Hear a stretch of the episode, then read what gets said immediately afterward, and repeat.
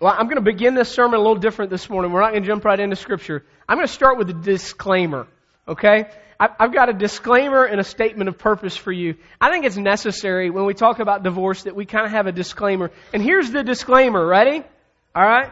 Divorce is painful. That's the disclaimer.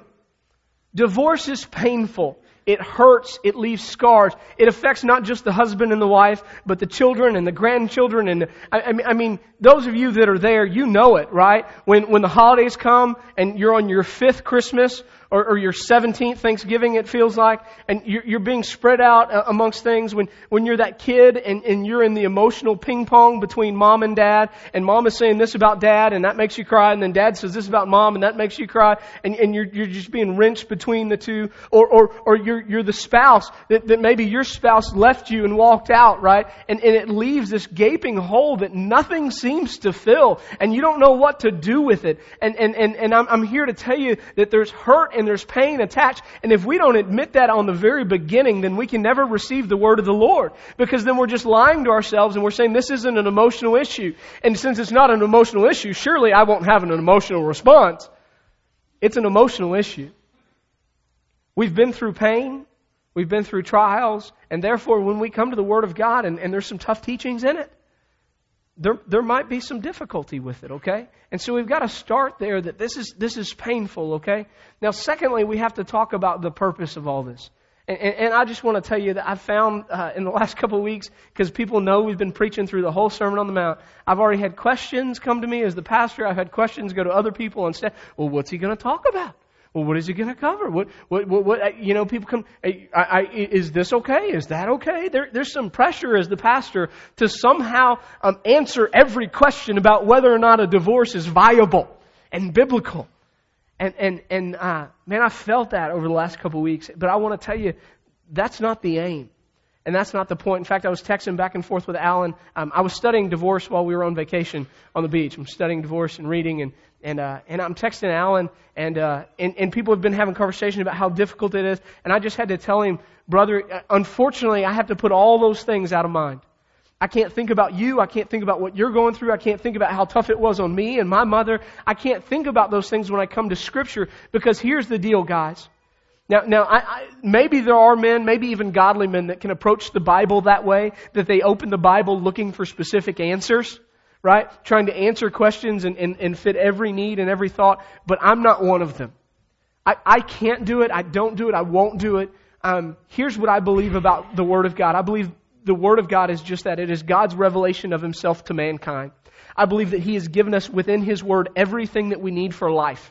Everything that we need for life and eternal life. And I believe because of that, that when we approach Scripture, our aim is not to get what we want out of it, all right? But our aim is instead to open the Bible and to try to understand what it meant to those people that originally heard it and how that applies to us today. That's the only approach we can take to Scripture. Okay? And because of that, here's what that means. That means that for many of you this morning, I'm not going to answer your questions about divorce. I'm not going to answer every question that you have and every thought that, that you, you know, every hand. I, I, I'm not going to because that's just not the focus. This morning, our focus is going to be on what Jesus Christ says about divorce and what we can learn from Him, okay? Does that make sense for everybody? Okay? This is yes. This is no. This is where am I? How did I get here? Right? Okay. So it makes sense, right? Yes, yes, yes. All right. With that said, let's dive in with, uh, with both feet. Matthew chapter 5, starting in verse 31. Uh, I also, if you can find Matthew 19, that's going to be very helpful to you this morning as well. We're going to be in Matthew 5 and in Matthew 19. Matthew 5, starting in verse 31, and this is what the Word of God says. Jesus speaking. It has been said, anyone who divorces his wife must give her a certificate of divorce. He's saying, that's what you've said. That's what's been heard. That's what's been passed down. That's the oral tradition thing. He says, but I tell you that anyone who divorces his wife except for marital unfaithfulness causes her to become an adulteress, and anyone who marries the divorced woman commits adultery also. Now, whoo, strong, strong statement. Strong statement. Now we're going to look at that in context. And you say, what is context? Context is like when you were trying to, you, you, remember taking all those tests they made you take in school, right? You had to read and they had all the, the words you didn't know in the paragraph. And when you found a word you didn't know, what did you, you're supposed to use context clues, right? It means you read the rest of the paragraph to figure out what that meant. Well, we do the same thing when we study Scripture. So when we come across a hard teaching, a difficult teaching, we start with the surrounding things. We find out, well, there's nothing in Matthew 5 that talks about uh, divorce. Well, is there anything else in the book of Matthew? Well, yes, there is. We get out to Matthew chapter 19. Jesus is talking on the same subject, so we're going to study that in context. We're going to look at another teaching from the book of Matthew that Jesus says about divorce, okay? But, but really, I, I want you to understand this morning, there's really four strong, strong things that the Lord teaches us about divorce. And here's the first Jesus teaches us that it's really not about grounds for divorce at all. It's not about grounds for divorce, guys. It's about the sanctity of marriage. It's not about the grounds for divorce, it's about the sanctity of marriage. Now, here's the sad truth. By the time most people visit a pastor in the office to talk about divorce, by the time that they're there, they're usually really coming uh, well, really for a couple reasons, but there's always an underlying theme. They, they want counsel, they, they want support, they want encouragement, but underneath it all, what we find most of the time is most of the time what they're seeking is, is pastoral approval for what they believe to be valid grounds for a divorce. It's what they're asking for. They want pastoral approval. That is what I believe. Is that really a biblical grounds for divorce? When you get to the heart of it, unfortunately, that's what many couples are looking for at that point. Now, here's the problem. The problem is there's great danger in taking that approach. And, and, and I love what John Stott says. John Stott, great commentator, uh, great, great commentator, writes great stuff. This is what he says about this. He says, you know, one must never begin a discussion on this subject, talking about divorce. He says, one must never begin uh, a discussion on this subject by inquiring about the legitimacy of divorce. Saying that's backwards, all right? That's not why we come to Scripture. He says this to be preoccupied with the grounds for divorce is to be guilty of the very Phariseeism which Jesus condemned. You see that? See, what he's saying is listen, the Bible's not about whether or not your grounds for divorce are legitimate. That's not what the Bible talks about. The Bible's focus is not on the grounds for divorce. The Bible's focus is always on the sanctity of marriage. You see it? It's not, its focus is never on the negative. Its focus is always on what God intended. And so we've got to have that same focus. That's got to be how we attack Scripture.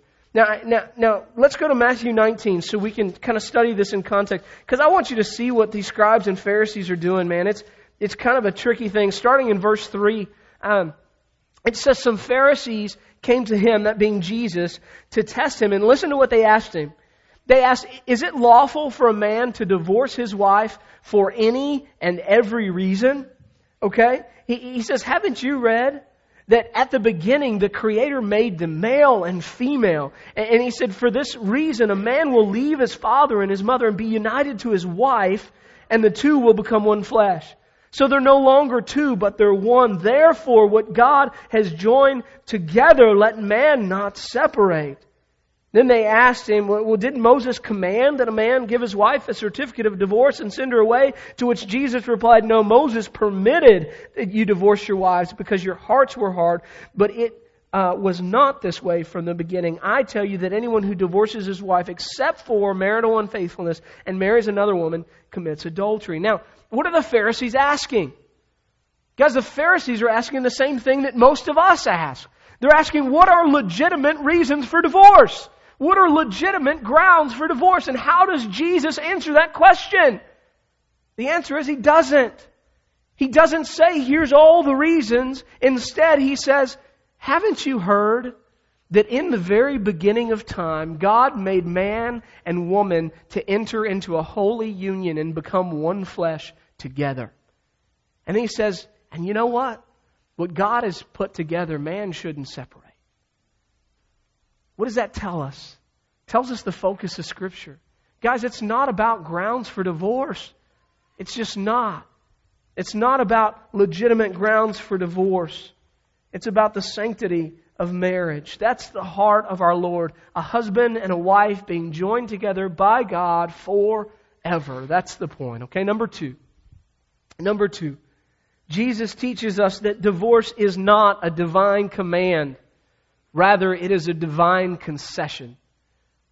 Divorce is not a divine command, it is a divine concession. In Matthew 19, or you remember in 31, he says, It's been said, anyone who divorces his wife must give her a certificate of divorce. These Pharisees are asking the same thing in, in, in uh, chapter 19. They're, they're saying, Is it lawful for a man to divorce his wife for any and every reason? They're talking about writing these divorce certificates. And then Jesus responds to them and he says, No, it's not about grounds for divorce. It's about the sanctity of marriage. And he teaches what marriage was intended to be, to which they respond. And they say, but wait a second. Didn't Moses command that we get a divorce? Don't you like how they've twisted the teaching now? All right. I love how Jesus answers them in verse 8. You notice they use the word command. It literally means a command. Uh, it, it, it, means uh, an order. They're so off base, they're, they're actually believing and teaching that Moses ordered them to divorce their spouse for any improper behavior. Now, when I say improper, guys, that comes from Deuteronomy chapter 24, by the way. Deuteronomy chapter 24 said you could divorce your wife for any improper behavior. And here's what the scribes and the Pharisees, by the way, taught as, as improper. It, it was, it was pretty bad. Um, basically, here's the argument, okay? Uh, they looked at Deuteronomy 24 and said improper. Now that word in Hebrew, it literally means naked, okay? Just in case you're wondering. It, it refers to marital unfaithfulness. That's what it refers to in the original context. But here's what they said. They said, well, hold on. If that referred to adultery, the law of Moses demanded that you stone somebody. So it wouldn't have mattered. It would have kind of canceled itself out. So it can't be adultery. It's got to be some other type of lesser, lesser infidelity of, of lesser inappropriateness. And so they started thinking, well, I wonder what's lesser than adultery. And so they started writing it down. You know what's lesser than adultery, they said? Yeah, I'll tell you what's lesser. If your wife is barren, that's lesser than adultery, but that's definitely grounds for divorce. I mean, you married her so that you could have great offspring and, and a big family and, and you could have as many sons and, as there are stars in the sky, right? And, and so they would say, well, listen, if your wife's infertile, just divorce her. They thought that that was okay. They added that to the law. And so, but you know, well, let's not stop there. That's not the only improper thing. You know what else is improper? If your woman is sick all the time, I tell you what, I'm sick of sick women. You know what? If your woman is sick all the time, you divorce her. You get rid of her and you get you a healthy bride. You get somebody that, that's, that's virile and can wait on you and hand and foot and do whatever you need, right? So you just get rid of that old sick dog and, and you just get somebody else. I'm, I'm telling you what they said, okay? Don't shoot the messenger, right? And so, so here, now, now, by the way, I want you to hear this. Every law on divorce was written about the women. I, am not joking. That's how it was written. This is, this is the culture. It's written about, about the women. So aren't you glad, ladies, we're not living under the old covenant? Amen? Right? Amen. So, so that, so, but let's continue on. Now, now listen, they, they were also improper if they didn't fulfill certain duties. If, if they couldn't cook well enough, improper behavior. You're out of here, right? If they didn't clean the house well enough, that was improper behavior and grounds for a divorce according to the scribes and the Pharisees, right? But that's not it. There were other things that were improper. If they did not perform their marital duties frequently enough, that was the improper behavior. And check this out. This is, when I say they built a fence around the Torah, I'm not joking. They actually put in writing, in, in, oral tradition and then in writing, what, how they defined frequently enough. Ready? Here it is. You were required, if you're a woman, to perform marital duties regularly, and, and this is regularly, every day if he had the time. Alright man, who wants to get in on some oral tradition, right? I'm joking, I'm joking. We cannot take what we want and leave what we don't want. That's not how it goes.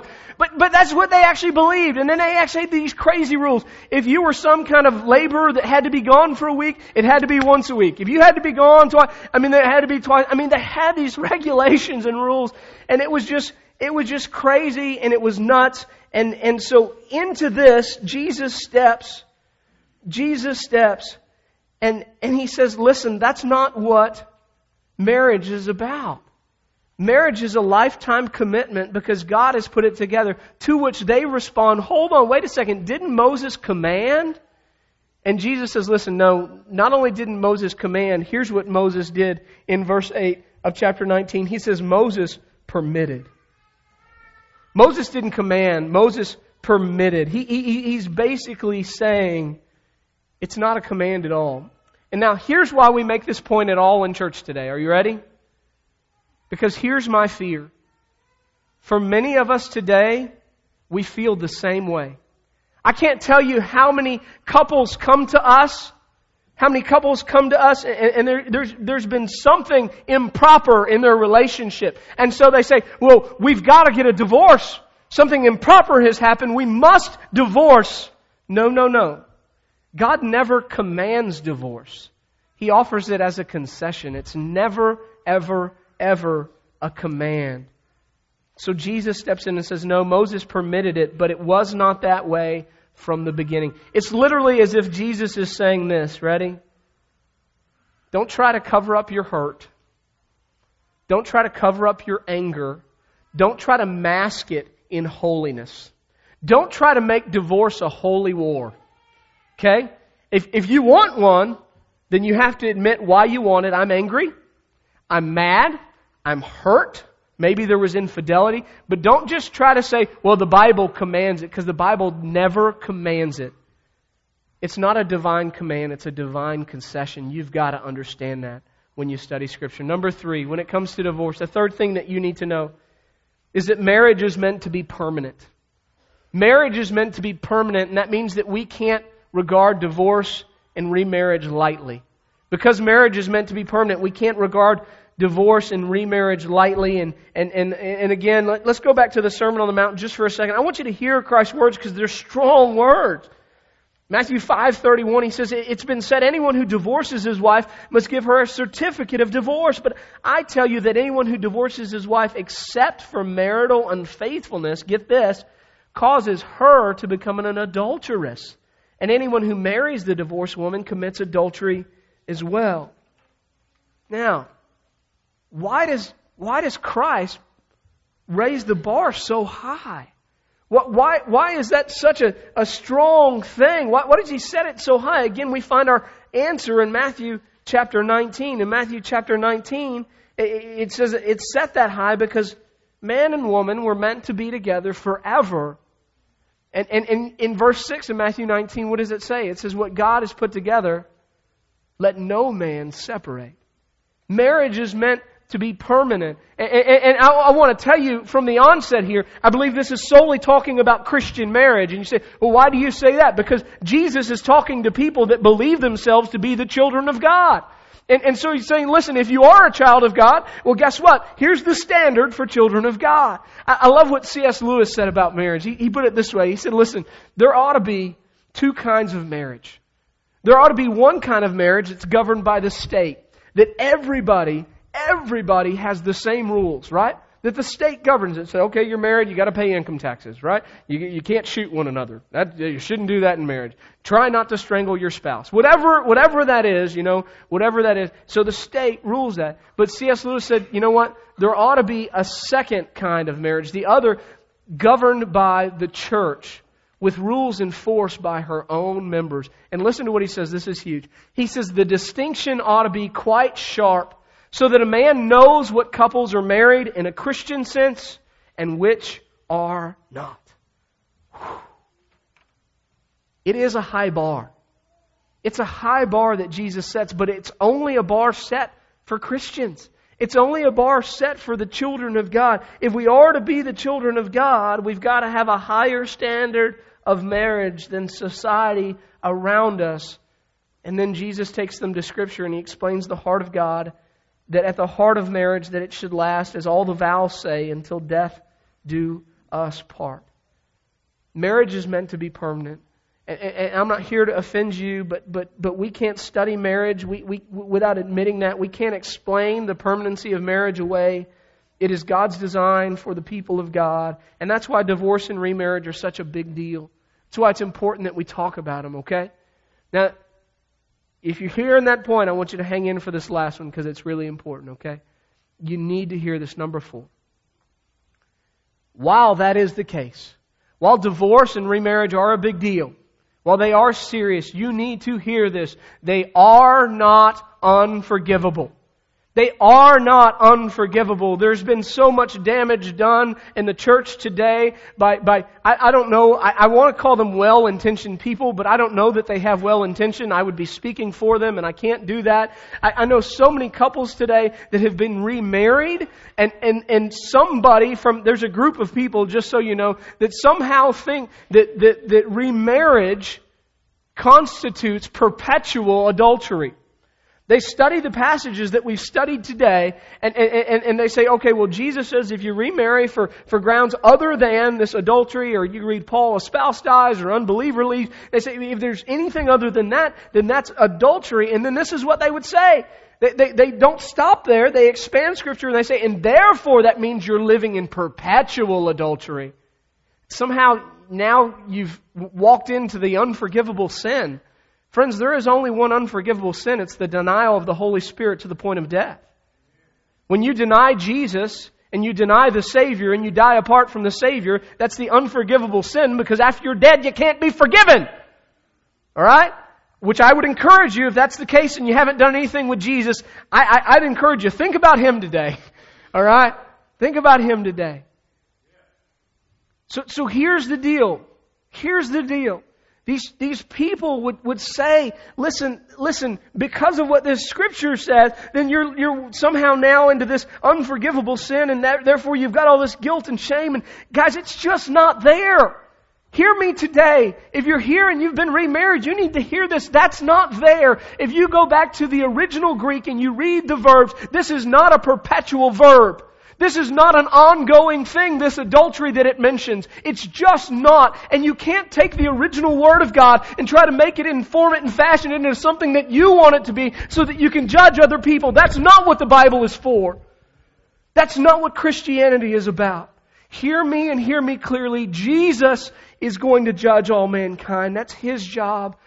It's not yours. Now, with other Christians, we do have a role. Okay? The Bible says, you know, listen, we can't take out the plank or, the speck in our brother's eye. If we've got a plank in ours, first we've got to remove the plank. But then it does say, then help them get out the speck. But here's here's the deal. And Jesus is focusing on the big stuff. We got to focus on the big stuff here. You need to hear the truth of Scripture. While it is a great sin, it's not unforgivable. I, I want you to hear what this guy says, uh, Matthew Blomberg.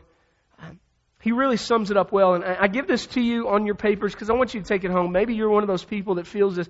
He says, listen, divorced Christians who have remarried should not commit the sin of a second divorce. Now, because here's what this group says that they believe in this is perpetual adultery. They say, well, you've got to get divorced and go back and remarry the, the, the spouse of your, really?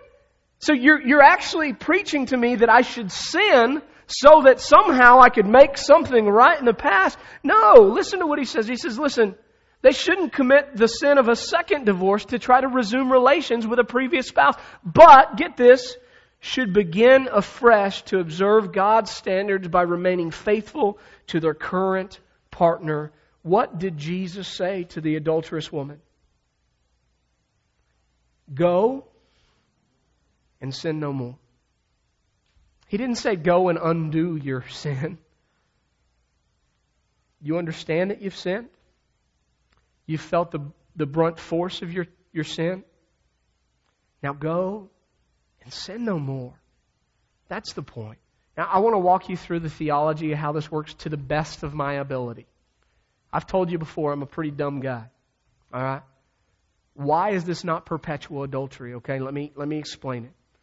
So, you enter into a covenant. Covenant's meant for life. Why, we, now we have to admit Jesus does use the word adultery. Okay, so so remarriage, if if it's not on biblical basis, it, there is an act of adultery there. And you say, well, why is that? Well, because when that marriage is consummated, the the the the two becoming one flesh thing has now now a different two have become one flesh. You following me? Following me? So so so here here here it happened. So that would be the act. But again, the verbiage it's not a perpetual act. It's it's it's an act. And then now these two are one flesh. And if those two live in the marriage covenant as God intends for them to do, you'll see what many of us have seen today the grace and the blessing of God as He restores broken people and makes them look more like Him than they ever were before. And what all that means is this. While adultery is a grave sin, what did we study last week when we talked about adultery and lust, right? When we talked about what Jesus really says about it, was there anybody in the room that wasn't guilty? There wasn't. Not to my, maybe some of the kids. Every adult with a heartbeat that I know was saying, Oh, yeah, I've done that. What that means is it's not unforgivable. Is it important to talk about? Is it grave? Yes. But just like any other form of adultery we've talked about, it, it just has to be treated the same way. We've got to admit it, and then we've got to mortify it. We've got to cut it out. We have to get to the root of the problem and say, that will never happen in me again. Right? I, I shared with you guys last week my, my history. My dad left when I was a year old. Okay, I learned about women from magazines. That was my exposure in movies that I shouldn't have been watching. That's how I learned about women. Terrible education. None of that's accurate, by the way. And, and, and, so when you enter into that, and I, I, remember when my dad came back and he moved in for a little while and was going to live with us, and I, that little kid and dad came home and the family's going to be reunited and oh, it was all perfect. And then he said, I can't do it. I'm leaving again and goes back to the ah. I remember being broken, sitting on a street corner, bawling my eyes out, alone. And I swore to myself on that very day, I will never be like my father in this regard, right? But then I grew up.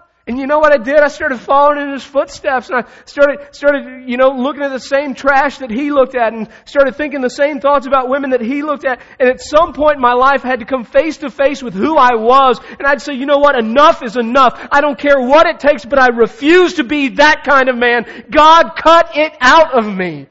And the same is true for people that have been remarried.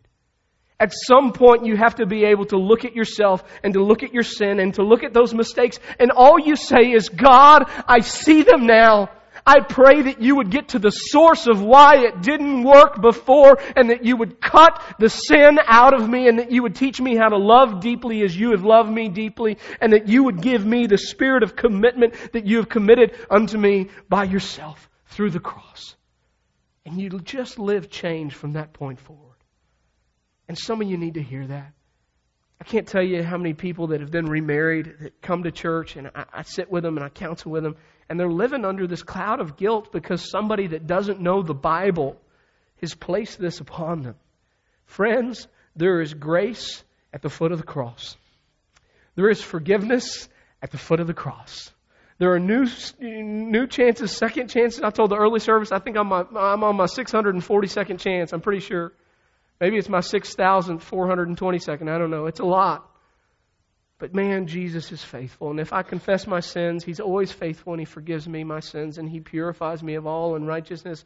He'll do the same for you. Now, what do we do with that? This is all I've got for you. I'm done. Three things. Number one, Right now, right here, not next week, not after you finish going through your divorce, not after, no, right now, you've heard the truth now, now you know. What do you do? From this point forward, you raise the bar from here on out. This is what the bar is. This is what God says about marriage. This is what God says about divorce. These are the things that I have to take into consideration now that I know that I've heard. I cannot ignore them. You have to raise the bar. This is how I'm going to live from here on out. Okay? Step one. Step two. You get counseling. Good Christian counseling. Who gets counseling? Everybody. All right? We're going to start a new program. No, I'm just, seriously. If you're thinking about divorce, you need to be in counseling. Don't show up at the pastor's door when you've got the papers already drawn up. Right? You, need to get counseling when you're struggling in your marriage. You get counseling. If you're thinking about getting married, you need to get counseling. If you've been through a divorce, you need to get counseling. What kind of counseling? Christian counseling, Bible-based counseling where you hear the Word of God and people teach you the truth of God and they don't put on their man-made opinions upon you, but you get to hear the Word of God that God is a God of second chances and God is a God of grace, but God is also a God of standards and a God of expectations. And you sit under that counseling. I, I told you that, that this, this was a tough week because there are expectations placed upon the pastor, and people ask these questions. Well, is that a legitimate divorce? Is this legitimate? I, I've had all these questions in the last few weeks about, well, are those right grounds for divorce? Are they not? You know what I tell people when they come and they sit across from me and they're saying, Pastor, um, will you approve my divorce? Which uh, they wouldn't physically say that, but that's kind of what they're saying. You know what I tell them? If you're thinking about divorce, you need at least three months of counseling. At least, at the minimum. At the minimum. Don't go through with anything until you go get some counseling. Why? Because God's heart is that marriage is permanent, right? Therefore, you've got to work through it. That means that, well, what about an abusive relationship? Then you're separated and you get counseling. And hopefully the, the, the, person that's the abuser gets counseling. And we pray for restoration and we pray for transformation. And, and, I'm here to tell you that God does that. God works miracles. I, I had somebody call me on the phone not long ago and said, listen, I left my partner and I left them and I'm not coming back and I, I want to transfer my membership. And like, I'm the pastor. I'm like, we don't have a lot of authority as a church. I was like, well, what, what's going on? There were no biblical grounds for divorce. There was just a, this terrible thing that happened. And, and I just had to say, listen, I love you. I have no authority over you, but if you're asking for my stamp of approval on divorce, I cannot give it to you and I will not give it to you. I'm telling you that the Bible's not releasing you from this marriage yet. So you need counseling. You need to talk about this. You need, and, and, I'm here to tell you, it was a long, painful month to month to month to month process. The last thing I heard, last thing I heard, the partner that she was leaving, that she had prayed for for, for their entire marriage, he had finally submitted to Christ. The thing that she'd prayed for and prayed for and prayed for had happened. And, and it wasn't like he was just night and day, but there was genuine change that you could see. And there's a commitment there now to try to work that out. Isn't that awesome? Isn't it awesome how God can use the toughest circumstances and now uh, literally God's starting to put that marriage back together. That's what you've got to get the counseling. You, you've got to think about reconciliation. Okay, number three, this is the last one. Last one, I promise. If marriage is meant to be permanent, you better work on it, right? You better work on it. Huge difference between renting a house and owning a house. Amen? Right? Right? When, when you rent, I remember our first little apartment or whatever that we rented, it wasn't ours. Right? Hey, there's something on the floor. Eh, we paid a deposit, right? okay, the dog kind of, eh, just do your best. Alright? Oh, there's a nickel on the, eh, it's not a big deal. Right? It wasn't ours. We didn't own it. Suddenly when you own it, right, everything changes. Right? If you don't maintain the house that you own, there's not a landlord that comes in and fixes it. When it breaks, it gets really expensive. Suddenly you're res- restoring all these things that cost way too much money. If marriage is meant to be permanent, hear me now. You better put the time and the energy and the effort into fixing it, into working on it on a continual basis, preventative maintenance, right? Husbands, I'm guilty too, alright? I, I, I don't know why. I don't know if it's I can't dial the number for a babysitter. I don't know what the deal is. I don't know if it's I lost the ability to plan a night out with my wife. But you got to date your wife. You have to. But you said, I've got 16 kids. Hire five babysitters, okay? Go out once a year. Alright? You may not get to go out more than once a year, but you can make it work, okay? Send the kids off to different relatives. Surely you have enough, okay? Make it work. You gotta date them from time to time. It means that every once in a while the TV needs to be turned off so that you can look in one another's eyes. It means that the cell phones have to be put away and that Facebook has to be closed and that you have to connect to one another. Ladies, I love you. It means you need less headaches. Okay? Listen, I love you. I'm not trying to hurt you. I'm not trying to offend you. But every man on the face of the planet, if you look up their, their love languages, okay? One of their top two is physical touch. I promise. I, pro- I have not met a man to this day that physical touch was not either his first or his second love language. It's on the list. And there's a reason for it. It means that, listen, yes, I understand that we're not beautiful. Alright? I know that we stink a little bit, but tell us to shower, man, and invite us in, okay? You've got to connect with your husband and there is nothing on earth that makes a man feel more connected to his wife than regular relations. Alright? Now man, that means that you gotta work a little bit, okay? Put in the request early, brother. Alright? I'm telling you, man, don't roll over at 10 o'clock when the, the sleepy glasses thing is on and, and, and the fuzzy PJs have been assembled. Uh, those are like impenetrable force fields.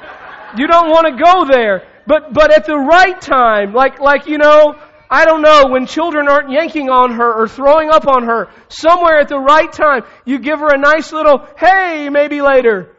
Just, just, I, I know, listen, I'm, I'm not joking. There are couples that they have, you know the door hangers from the hotel room? I'm not saying steal one. I think you can order them online. Okay? But, but there's couples that they'll literally, they'll walk out the door and the guy just like he'll hang the little do not disturb on the, on the doorknob. Just early in the morning so she happens to see it. Oh gosh, let me get ready for that. Okay. Right? It's an, listen, it's work on your marriage. That's what it is. And, and you can laugh and you can think that it's not important, but I'm here to tell you that it is important. I'm here to tell you that intimacy is important. I'm here to tell you, men, that listening to your spouse is important, that putting work into your marriage is important, that going to marriage seminars is important. If marriage is meant to be permanent, then why don't we act like it? How can we stand before God and say that we did everything in our power when the truth is we thought that it was all going to be magical and wonderful and just happen? Guess what? Good kids don't just happen, do they? They take discipline. They take maintenance. Lots of maintenance. The same is true about good marriages. They don't just happen. You've got to put in the work. All right? Would you guys pray with me this morning? Father,